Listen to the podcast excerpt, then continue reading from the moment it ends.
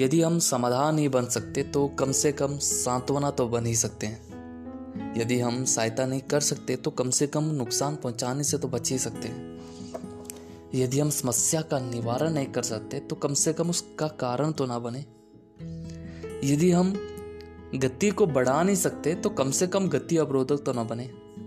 किसी व्यथित व्यक्ति के लिए सरदर्द का कारण बनने के बजाय, यदि आप उसके लिए ठंडक पहुँचाने वाला मरहम बन सकें तो संसार आपको सिर आँखों पर बिठाएगा। अपनी कथनी और करनी में करुणा रखते हुए, हर एक को उसका हल तलाशने में सहायता करें तो संसार आपका हो जाएगा।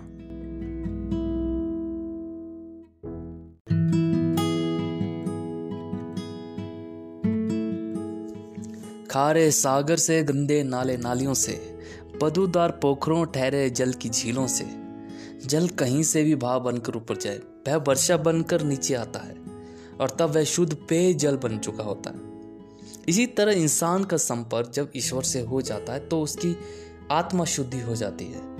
इंसान के विचार, भावनाएँ और अस्तित्व का शुद्धिकरण भी तब होता है, जब वह दिव्य के संपर्क में आता है।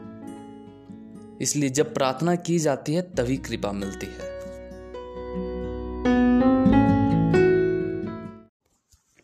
खारे सागर से, गंदे नाले नालियों से बदूदार पोखरों ठहरे जल की झीलों से।